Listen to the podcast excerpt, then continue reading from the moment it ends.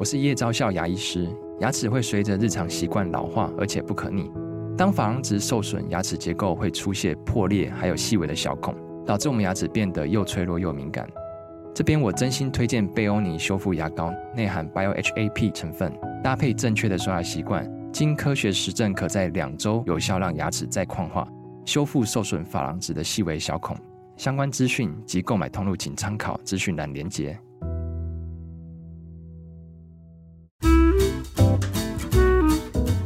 五十后的人生要越活越好，让五十加 Talk 陪你用新的方法创造属于你的理想老后。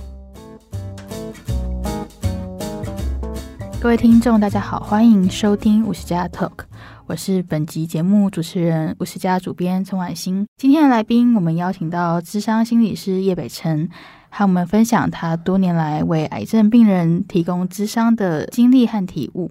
先请北辰和大家打个招呼。嗨，各位听众，大家好，我是叶北辰心理师。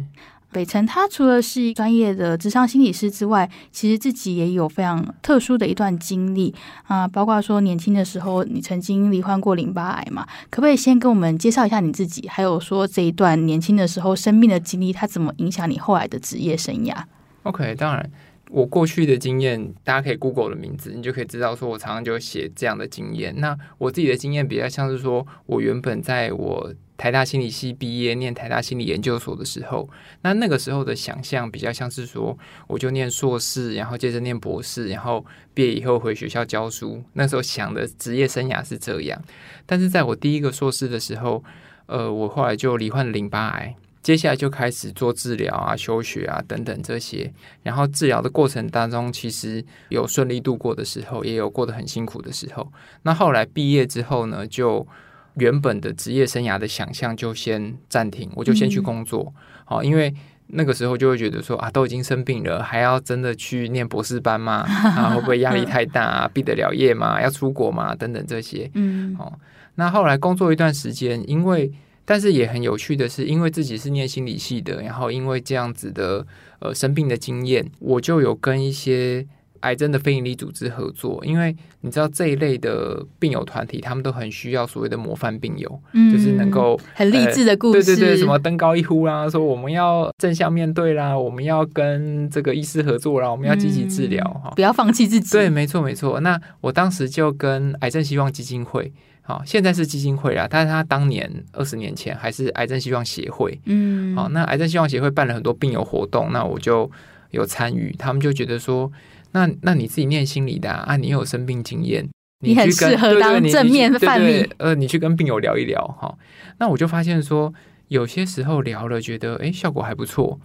有些时候聊，觉得说，嗯，怎么卡卡的？嗯，好，例如说，呃，有的时候鼓励一下病友啊，大家就相谈甚欢嘛。嗯，那有些时候可能有的病友就会觉得说，啊，那是你年轻啊，嗯，好，或者是那是你个性很阳光啊，哈，那所以你们这些人可以顺利的治疗，那我我我没办法，所以我好像越正向越怎么样，反而给他更大的压力，一点都没有帮助的效果。因为这样子，我就开始想说，哦，那或许啊，成为一个助人工作者，尤其是癌症领域的助人工作者，嗯、这个会是我的生涯的路径。那也因为这样，我就决定就去念第二个硕士，所以我就去国北户的生死教育辅导所，嗯，啊，念了这个智商心理师的这个教育，所以我后来毕业以后就考试，就变智商心理师，嗯，所以我是因为这样子。生病的经验才开始从事心理智商的工作哦，哎，这可以跟大家稍微说明一下，因为大家可能想说，念心理系不就是出来可以当咨商心理师？不一样是不是？哦，不一样，不一样，哇，这个感觉好像讲很多，可能跟各位的小孩，我们听众的小孩辈可能有关。那应该是这样讲，呃，心理系有很多学门，嗯，那其中做助人工作的，通常我们叫做临床心理。嗯，好，那这是一个助人工作者的领域。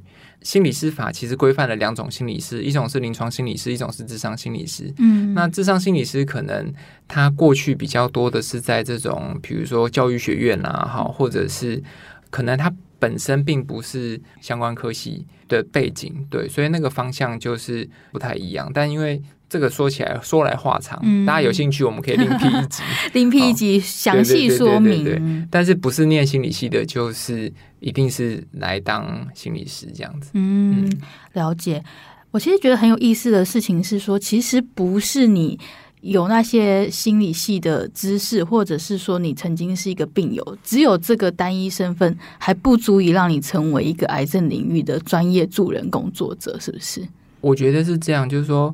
我有没有想要做这件事情，跟我有没有能力做这件事情？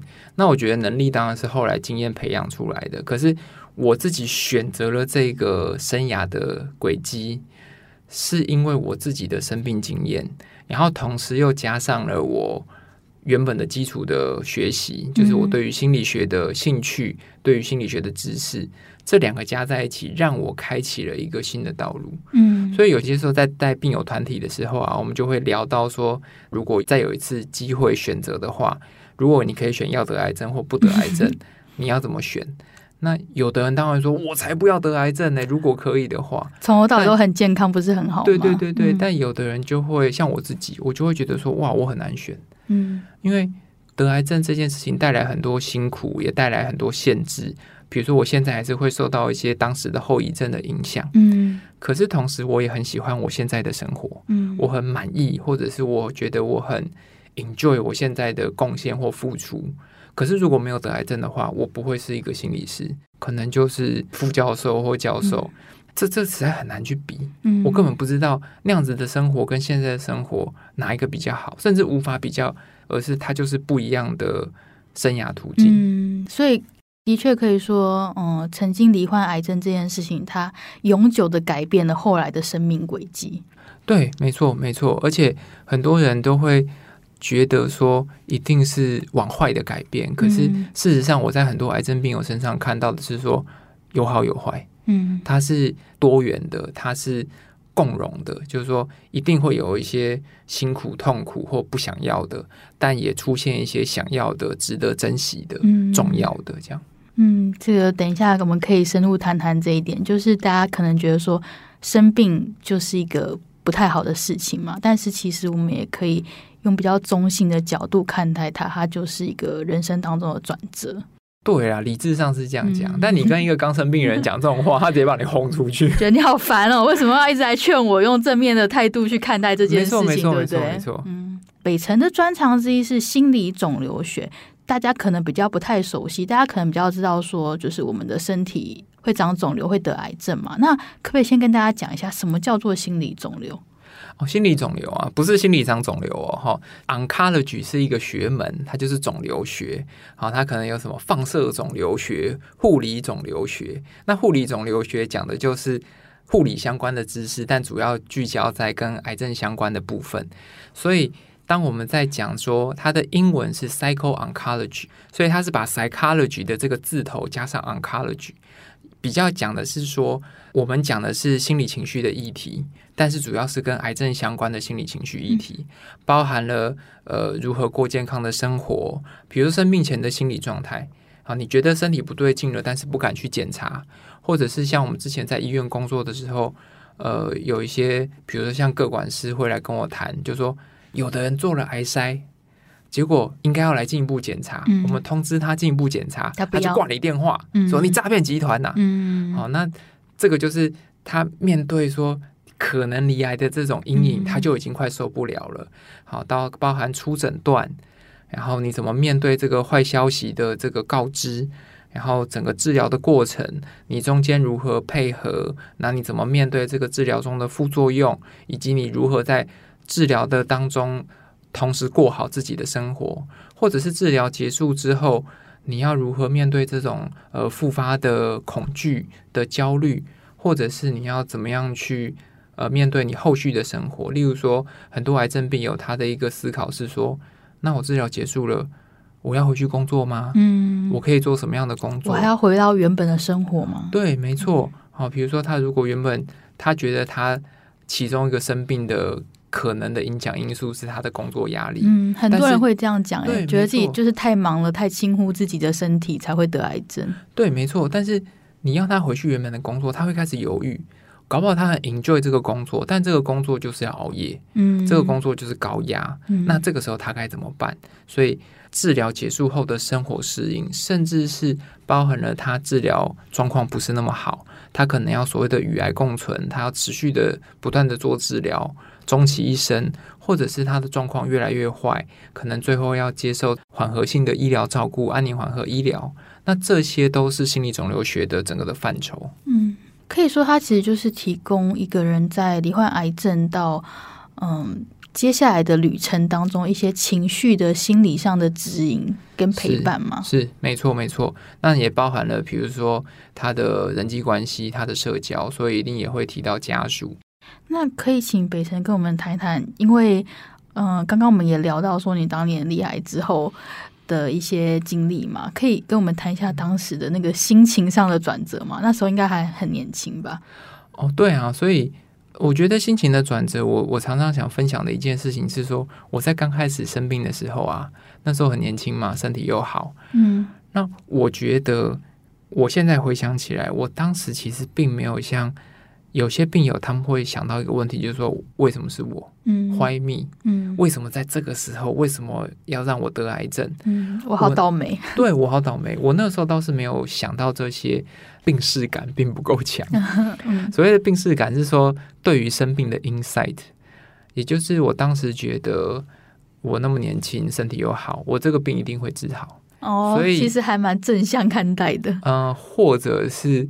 没有真的很深入看待，对，就是我就说可能没有真的被震撼到，嗯，所以觉得说反正这个病一定会治好，倒没有把它视为一个威胁生命的疾病，嗯，那自然就没有那么深的冲击，自然就不会觉得说好像好像想说天哪，为什么是我啊？这件事为什么发生在我身上？那一直到我标准的疗程结束，我做完六次化疗，然后大概我记得是三十五次的放射线治疗之后。然后不到两个月我就复发，嗯，那复发之后才是真正更辛苦的一段时间。那个时候我就要常常很长时间的住院，然后呃那个时候打化疗就是可能一打就要打一整个礼拜，嗯，就是要用那个呃电动的这种帮补，就是一直去注射化疗药，嗯，然后可能我那时候住院断断续续住了七八个月，嗯，然后一直到后来做了自体的干细胞移植。然后才算结束治疗，然后才顺利的到今天。那我觉得第一次复发之后，才让我惊觉到说，哇，原来我可能会因为这个病会死掉，还蛮严重的。对，才蛮严重的。所以那个时候的想法就会比较不一样。但你说，呃，癌症这件事情对我的影响，我倒觉得说，它好像不像是一个静态的，好像是说，那这件发生。然后有个影响，这个影响就是那个样子。嗯，我反而觉得说，那个影响从我以前到现在，它不断的在变化，嗯，不断的在有各种的变动。好，甚至是说有一点像是说啊，享乐主义啊，反正该怎样就怎样啊，可能活不久。对，活在当下好了。对对，活在当下。但是有时候那时候对活在当下的可能有些误解，好像说爱怎样就怎样。嗯，到后来就会开始又有重新的生活目标，觉得找到生命的价值或意义。然后，但是同时也要把握当下，等等这些那个想法，就是不断的在 dynamic 的动态的变动。那可以请北辰跟我们谈一谈，因为刚刚有讲到说，其实你现在这个阶段过了可能二十多年，再回去看当初罹癌这件事情，你其实觉得说它带来的影响也。不完全是负面的，甚至说它决定了你往后的呃职业发展，你有赋予它一些比较正面的意义。可是，如果是有人在刚离癌的时候就跟你说：“哎，你要珍惜癌症啊，你这是一个生命的礼物。”你一定会觉得说他很烦嘛？是不是？这很有趣哈，因为我自己身为一个心理师，我我其实超过一半的工作时间是在做训练、办教育、授课、演讲。那我常常会跟所谓的病友职工，哈，或者是医院的职工讲到这个观念。所谓的病友职工，就是说医院可能有一些，比如说他是癌症病友，那他觉得受到帮助之后呢，他治疗也结束了，他觉得说哇，那我觉得当初被帮助我很感动啊，所以我现在要回来帮助别人。那很多病友职工他们就会。鼓励其他病友的做法，这其实其实跟我当年一样，嗯，就是我当年年轻的时候，我就会说啊，我也怎样怎样啊，我就怎样怎样啊。你看我现在怎样我现在还不是怎样怎样哈。然后我每次会提醒说，等等等等等等，慢一点。有些时候，我我自己的经验是，我们在讲同理这件事情，那有一个危险是，当我们面对一个困境，而且又成功克服之后，这个成功克服的经验反而会让我们更不容易同理面对相同类似困境的人们。嗯，因为你会觉得说，我可以，你应该可以。我们会因为自己曾经度过某些嗯状况，然后我们就觉得说，那。这个是可以克服的，嗯，而且我有克服的方法，嗯、来吧，让我教你，嗯。但是我会提醒，我应该是对的，啊，对，我会提醒大家说，每个人状况其实不太一样。好，你的家庭状况、你的身体状况跟他的很可能截然不同，你的个性跟他的个性，甚至是有些时候我们会有一种误解，我们会以为我们现在的心理收获是当初就有的，嗯，其实不是，是我们透过这一段的经历。然后这中间我们可能有非常多怨怼不爽，但是又克服，或者是运气好，有人帮助我，或者是有信仰的协助，或者是有什么生命中的正向经验，而慢慢累积出来的一种领悟。嗯，这个领悟没有这些经历的话，这个领悟是不会出现的。嗯，就算没有这些经历而出现了这个领悟，我也会担心那个领悟是一种虚假的希望。嗯，对，所以太快就跟离癌的人说啊，你要感恩，你要知道这是一个生命的礼物，嗯，我觉得太不切实际了啦，嗯，对啊，所以不管是呃我们身边的人离癌，或我们的长辈或亲友什么的，嗯，生病。生病哈，或者是遇到状况很一些意外吧，对，状况很不好的时候，我会提醒大家哈，如果你要跟他讲的话，如果非常有道理。那我就会觉得说，你尽量不要讲，真的、啊。对，越有道理的话，通常越没有效果。哦，真的。举例来说，我常常听病友志工讲，就是说，哎呀，你现在哈，反正就已经生病了，在住院，那你开心过一天也是一天，难过过一天也是一天，那你干嘛不开心过一天？有没有道理？超有道理。嗯。那我通常保证这种话大概没什么效果。嗯。好，那。有的志工会说没有啊，我讲这个哈，他有开心呢。嗯，我说好啊，那要靠你这么多正能量给他灌注哈。我们讲一句大陆用语，打鸡血。大陆很喜欢讲嘛，就会给你打鸡血，打鸡血，就是什么心灵鸡汤，就灌鸡汤，他才能够维持正向一段时间，然后接下来又会没力。那你又要给他打鸡血、灌鸡汤，这样真的。好吗？这样真的是你要的吗？嗯、你这个自宫也要准备很多鸡汤跟鸡血。对，所以你要一直这样给他灌，一直给他灌，或者是能够让他自己慢慢从这个困境当中找到自己的资源力量来面对，哪一个才是真的对这个当事人比较适合的？我没有答案，说不定短期内真的需要灌鸡汤，但是长期来说，你是不是要有一些机会让他能够自己慢慢练习站稳？那我觉得这个就会是我要带给志工不同的思考。嗯，了解。一昧的强调正向思考，其实对病人是没有太多帮助的，可以这样说吗？当然啦、啊，我觉得对于讲的人自己也没帮助。嗯，压力好大哦。嗯、啊，我今天就明明有点累啊，碰到他哟哇正能量。嗯，然后我今天明明就我自己就会这样翻白眼，然后超不爽。然后我碰到他正能量，哦，你这样多辛苦。如果是亲朋好友就算了，如果是家属呢？其实你大部分时间就要面对他，嗯，你不太可能二十四小时都是那么。对，没错，你也会累，然后你也会有自己的生活，但你就觉得说，哦，不行，我应该要照顾他，不行，我应该要呃带给他这个正向情绪。好，有的家属很辛苦，诶，他都说我都不敢在病人面前哭，嗯，我都只敢躲在厕所哭，因为我不可以让他看到我心情很低落。那我有时候就会试着跟这个家属讨论说，那。你你你怎么确定这样对他是有帮助的？搞不好他也很难过，然后看你都很正向，他也不敢难过给你看。结果你们就这个 左右交相贼，互相猜对方，对不对？所以那这样子反而更可惜。嗯，其实就是两边都很压抑自己真实的情绪。没错，没错。嗯。这个病人他在生病之后的这一段，我们说旅程好了，其实有很多时候应该是蛮低潮的，比如说可能治疗的结果不如预期啊，或者是恢复的速度不如预期，或者是说真的就是那个治疗过程当中会有一些不舒服嘛。在这么多低潮当中，就是到底一个人他要怎么去站稳自己的脚步？这个真的非常多方法。我个人虽然是心理师，但是呃，很多时候有时候就会有朋友嘛，好，或者是这个听众就说啊，我觉得我应该要请这个某某某的某一个什么认识的病友啊，或什么的，就是来找你。我就说先不忙。嗯，对，我个人觉得哈，我们人长到这么大，其实我们一定有我们自己面对困难、面对挫折的能力，不管是你自己身边的资源、你的环境。个人的内在力量，比如说，有的人有信仰，有的人觉得我就是有一群好朋友，可以跟朋友聊一聊。好，我自己可能看书啊，有的有的病友他会觉得说，给我力量的方式就是我就上网查资料。嗯，那有的医生会说，哇，那个病人查资料查的比我还勤，还跟我说，哎、欸，医生这个新 paper 你有没有看过？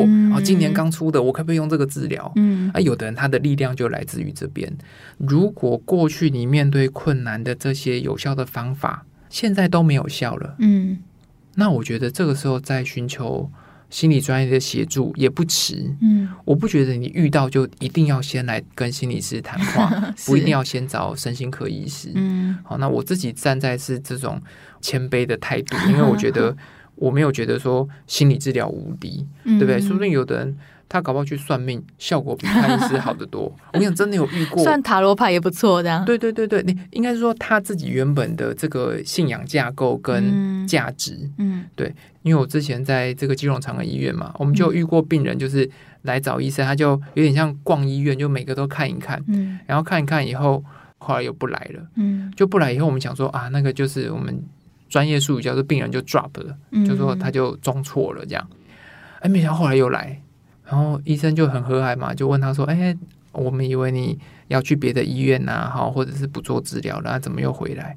他说：“医生，我去算命哈，老师说我的贵人在北方，他们基隆长庚嘛，对，就是在北方，没有最北了，嗯、最北了啊！哦，但是接下来治疗一切非常配合，嗯、都虽然他病情不好，后来也也也就走了，但是他整个过程他就过得很。”平顺，嗯，他要找到一个支持他的，对，神明的力量支持他。对，对，对，那那我觉得无妨啊，这有帮助就好。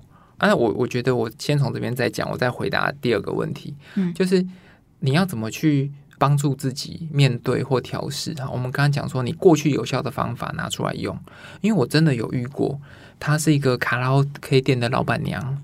然后呢，他就哇生病之后就很心情很差，觉得说为什么是我啦？哈，怎么会这样啊？哇，这治疗多痛苦啊！什么什么什么？就我们就聊嘛。然后我先让他说一说哈。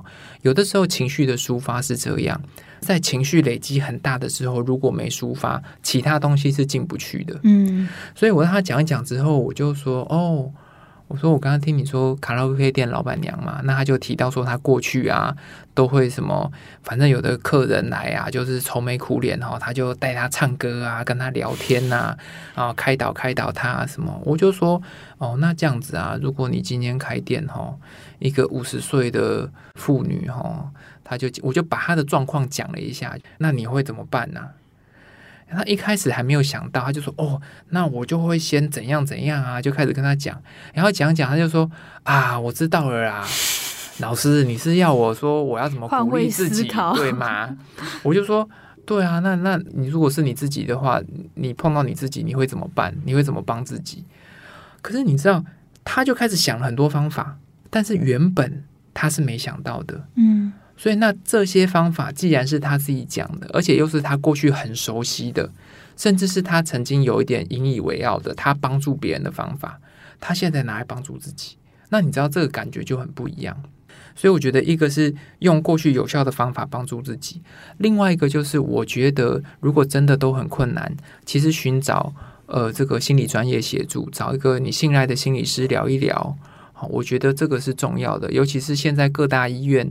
都有心理师的这个心理肿瘤服务，好，所以这个是我觉得不管是家属或者是病人自己都可以去寻求这样的资源。那有时候如果你住院的话，这个服务应该是在整个的住院的配套措施里面的。那好像也有一些医院有这种自费的心理智商，嗯，它是专门针对癌症病人的。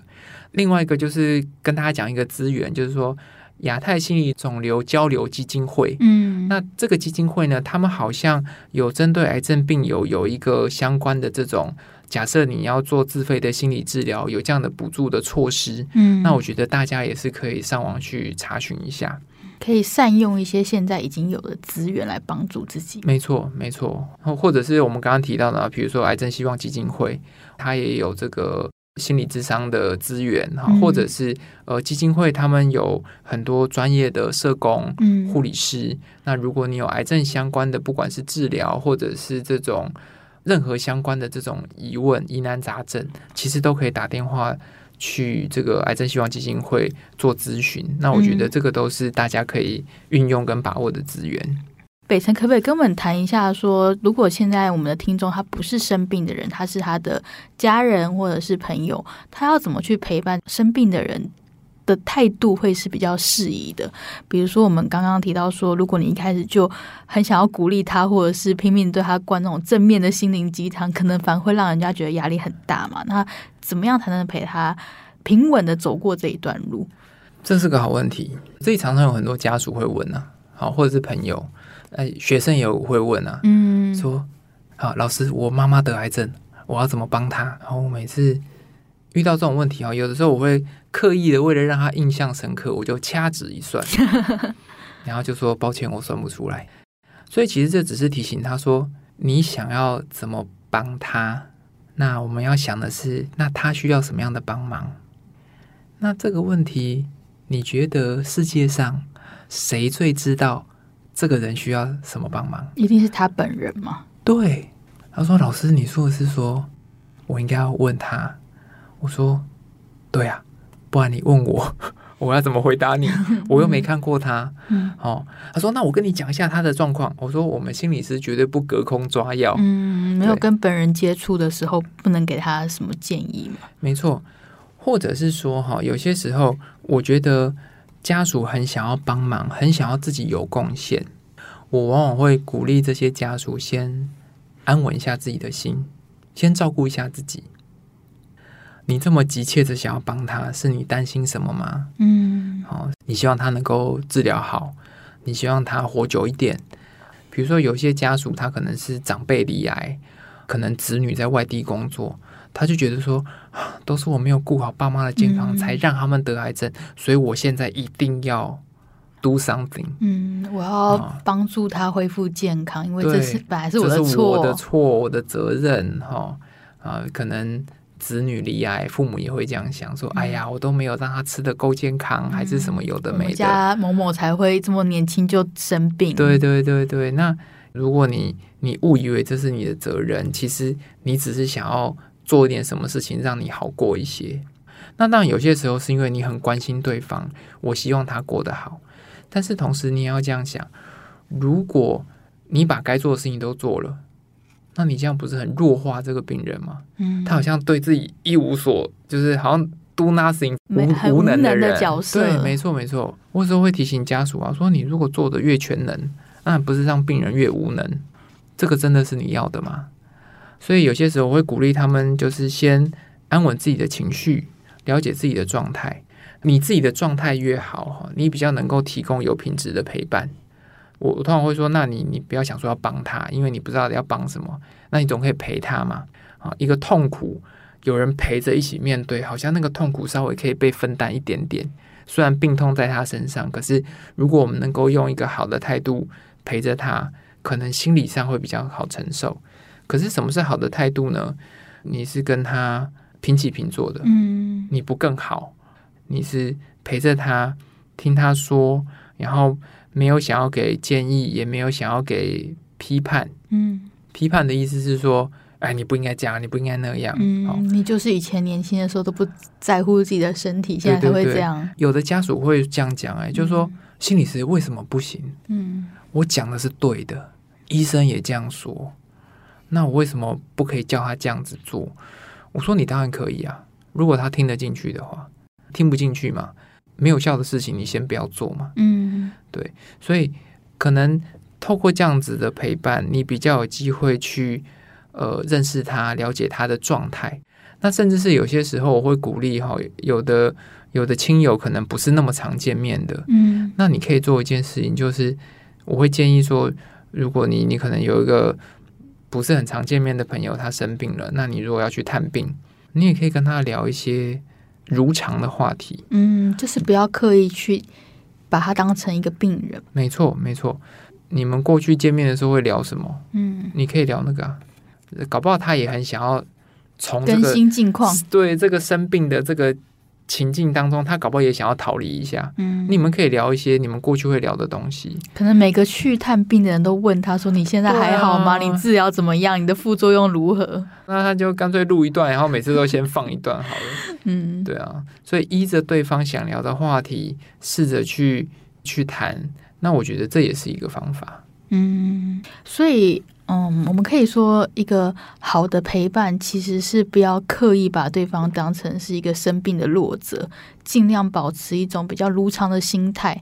没错，所以呃，过去我们心理智商常常讲一个概念，叫做“我汝关系”，因为“汝”是古字的“你”嘛，嗯对不对？所以有点像“我你”的时候，我们好像就会把我跟你分开，两个很独立的个体，嗯甚至有点对立嗯啊、哦，不是你赢就是我输之类的。所以他故意用“我辱关系”的意思，就是说我们是平等的，而且我们中间没有太强的隔阂，没有把我跟你分得这么开。不是没有界限，而是说我们能够有一个好的交流的流动。那有些时候我会鼓励这些亲友哈，接纳不等于认同。嗯我每次都提醒大家这件事情，比如说他这样就不应该，我怎样怎样。嗯好啊，你可以接纳，接纳是说我不否定你，我不认为你是错的，认同是我觉得你是对的。然后有的人就会觉得说你是在玩文字游戏，我说不是，这是一个感觉。嗯你不要立刻否定他，你不用觉得他是对的，但你不要立刻否定他。甚至很多很极端的，比如说癌症病友，如果说他想要自杀，嗯，他想要安乐死，对，想要安乐死，你说啊，你不要这样想啊，这就否定嘛。嗯。但你不用觉得他是对的、啊，我不用觉得说我我不想要你死，嗯。我也不想要你安乐死。可是你你不用立刻表达出来，嗯。你可以知道，就是说，哇，所以你有这样的想法，甚至你可以试着去理解一下，有这样想法的时候到底是什么意思。嗯。我猜是因为很痛苦，所以觉得说不如死了算了，嗯是这样吗？嗯啊，这就是一种理解嘛。嗯你试着理解他，那、搞不好他说才不是哎、不是这样。我其实是因为很气那个谁谁谁，所以我觉得不如死了算了。嗯那就算你猜错了，那你现在也知道啦，你就说哦好，嗯，所以你很气那个人。嗯当我们能够试着去表达出我们的理解的时候，我们就能够越来越趋近说，让这个人知道说，我们试着理解他，嗯而且我们好像真的真的好像越来越靠近那个理解。嗯，接纳跟认同是两回事嘛？对，没错。嗯有时候在生病那个很痛苦的状况下，不是每个人都可以用很正面的态度去看待。那如果我就是想要做一个厌世的病人，这样可以吗？当然可以啊。呃，不是我说可不可以，你自己觉得可不可以？哦我就会问病人。嗯假设问病人这样，因为有的病人的确会说啊，像有时候我们在演讲啊，讲到一些什么一些常见的概念，比如说什么创伤后成长，嗯，然后有的病人就很生气说：“我已经生病了，我已经够累了，可以不要成长嘛不要逼我好不好？对对对，我就说：“哦，当然可以啊，嗯没有人规定你一定要成长。嗯，你也可以躺着。对，创伤后成长这个概念，它是自然而然发生的，不是我们刻意的。嗯哦，你光是你光是能够面对癌症撑到现在，然后跟我说你不要成长好不好？光是这个就是很不容易的面对了。嗯好，能够真实的面对自己的状况，能够真实的去表达自己的感受，我觉得这就很不容易。当这个人会大声疾呼说：“我就是想要做一个摆烂的躺着的病人，嗯不行吗？我就是不想努力。我就是不想努力。”哎，这是自我表达哎，嗯而且你帮自己做了一个决定哎，嗯这件事情本身就很值得我们鼓掌叫好。嗯，我决定做一个不努力的癌症病人。对啊，对啊，对啊。那如果是会谈的当事人，我可能就会问他说：“这个对你的重要是什么？这个对你的好处是什么？你何以会这样想？何以会想要这么做？”嗯那后面可能是我想要照顾自己，我想要放过自己一马。嗯原来他是一个自我要求超级高的人，嗯所以他只要一旦假设他要照顾自己的话，他根本就做全套，嗯，根本就把自己累死。嗯，那我说对啊，所以你看，虽然你说你要做一个摆烂的病人，但事实上你发现的是摆烂才是你拯救自己的王道。嗯，你可能原本那一套努力的方式反而让自己很累。对，没错，你发现一个多么重要的事情，嗯，他突然惊觉到说，哇哦，原来那个想要自己摆烂其实是一种突破，嗯，其实反而是一种更适合自己的帮助自己的方法。因为他照他原本的做法，他会把自己先给累坏了。嗯，所以在这个脉络之下，不要太努力，它反而有一个很正面的意义嘛。没错，没错。所以我会觉得这就是因人而异嘛。所以搞不好有人的摆烂就真的很糟糕啊，然后感染一堆。那那当然我们要想办法，就是稍微做一点调整。嗯、对，但是个别差异真的很大。嗯，就是我见过越多癌症病人之后，包含我自己的理癌经验。我就会发现说，其实我们都只是得了一个诊断名称一样的病，但这些病在我们身上的意义其实大不相同。嗯，因为每个人的背景不一样，心态不一样，生活环境不一样，所以这件事件它对你产生的影响也会不一样嘛。完全没错。那可不可以请北辰跟我们谈一下？因为刚刚讲到活在当下。不等于及时享乐，可不可以讲一下什么叫活在当下？因为这个概念好像很常出现在各种的心理学的书籍当中。一个活在当下，各自解读。对对，哦，每次都你知道这种问题，听众就说啊，活在当下，嗯、要怎样怎样，把钱花光，开始去享乐。然后我就问说，那什么是活在当下？没有人讲得出来，大家都会愣了一下。然后活活在当下就活在当下，那什么是活在当下？那讲到这个，我就很想要分享，就是我不知道大家有没有听过所谓的正念减压，嗯，啊，它是一个八周课程加一日静观。如果你搜寻正念减压的话，其实它应该是一个很热门的搜寻字啊，你可以找到很多。有，就是现在很流行什么冥想啊，没错，没错，没错。那但，我必须要说，正念跟冥想并不能画上等号啦。嗯，好，那正念减压它是一个专有名词。嗯，好，那正念也是一个专有名词。我自己在接触正念的时候，我是跟这个华人正念减压中心的这个胡君梅老师，台湾第一个去美国麻州医院接受完整的训练，然后回台湾，除了可以教正念之外，他也可以培训正念的老师。那我当初在基隆长庚医院的时候，我们也有跟胡君梅老师以及华人正念减压中心合作，我们就为癌症病人做正念减压的练习。那为什么讲到活在当下要提到正念呢？其实不知道大家有没有听过一个就是很老的故事，嗯，就有人就去问大师说：“大师，大师，什么是修行？”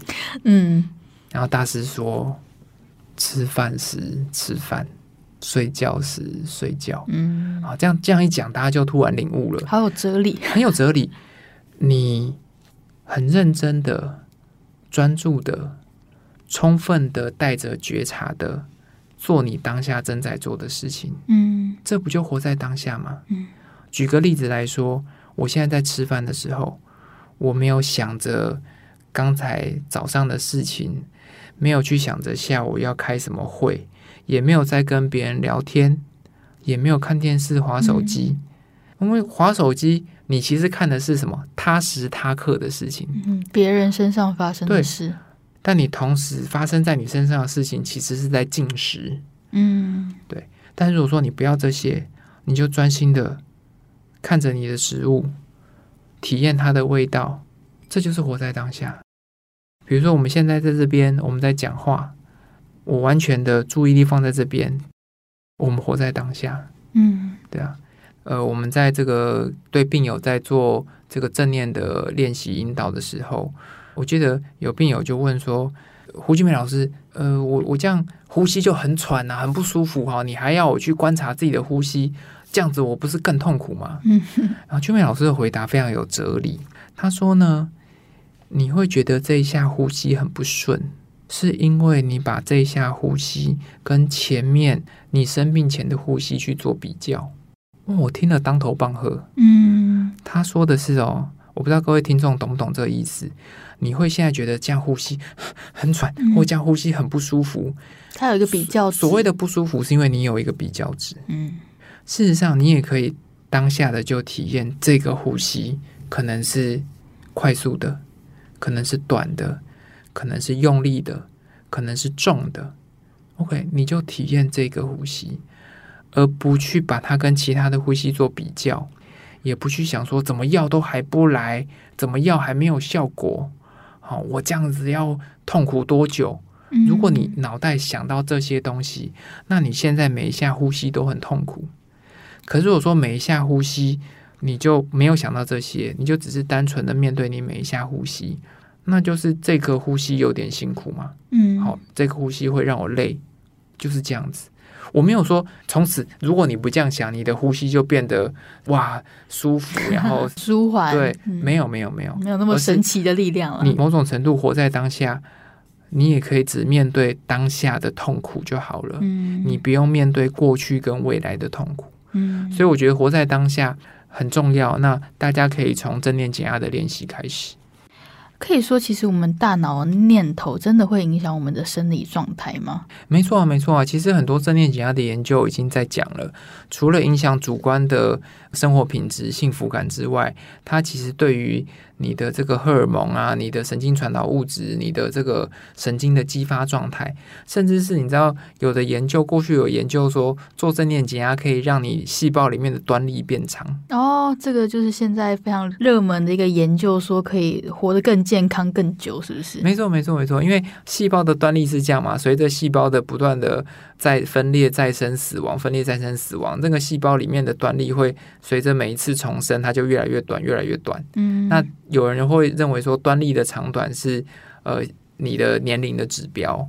那如果说做正念的练习可以让端粒反而变长的话，嗯，这某种程度有点回春了是是？对，代表的是其实是你至少细胞的 年龄年龄其实是回到以前的状态。嗯，所以这其实很有意思说。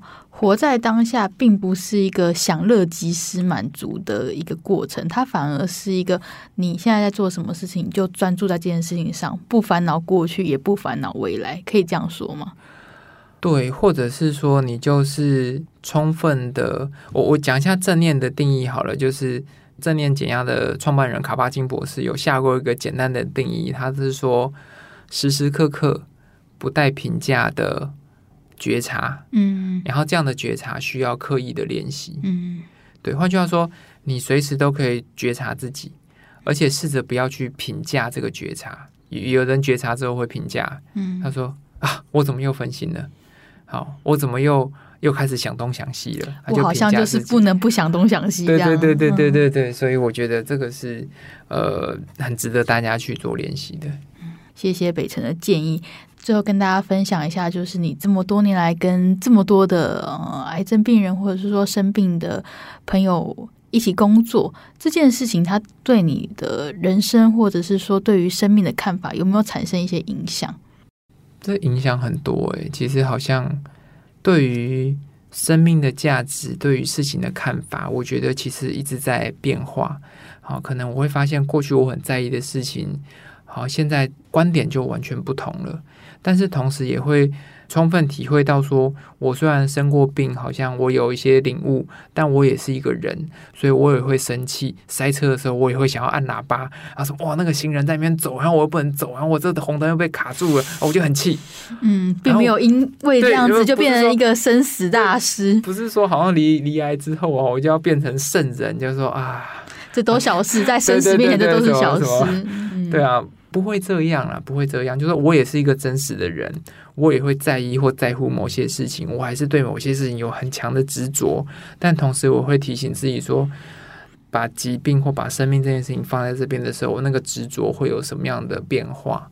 好，就是随时的在提醒自己，啊，这些都是很真实的。那我不用真的很相信说我怎么了，但是我接纳我自己会有这些。呃，不愉快的情绪，我自己会有这些担忧、这些害怕，但同时我也接纳自己。我虽然生病了，但我也是一个完整、有价值的人。我觉得这个就是生命对我的，到目前为止我，我试着讲出来的体悟。好了，其实北辰今天跟我们分享的，呃，有一个一以贯之的道理，就是说，不管生命当中发生什么变动，其实我们应该要做的是去试图接纳真实的自己。然后不要强迫自己说，哎，好像一定要正向思考，或者是一定要把疾病就是当成说，哦，它就是生命给我的礼物，我一定要因为这件事情变得更好，变得成长等等。其实不需要这么的 push 自己，先去接纳，这是最重要的。没错，当我们能够好好的接纳自己的时候，我们就往往能够去理解。这件事情何以发生在我们身上？那个理解就是我们所谓的重新建构出一个新的对自己的意义。嗯，那我觉得这个会是它可能就会自然发生。那我们可以试着去探求、探索的。所以它其实是带给你一种深度的平静，深度平静吗？或者是说认识新的自己的部分，在这个过程当中能够。变成一个不一样的人好了。嗯、那至于说这个不一样，不见得是跟原来比更好或更坏，就是变得不一样。嗯、那我能够了解这一点之后，我就比较能够知道自己可以怎么做。今天非常谢谢北恒跟我们非常有意义的分享。大家喜欢今天这一期节目呢，可以上 Apple Podcast 给我们五星好评，或者是上五十家的官网赞助我们。谢谢大家收听，我们下次再见。谢谢大家，谢谢。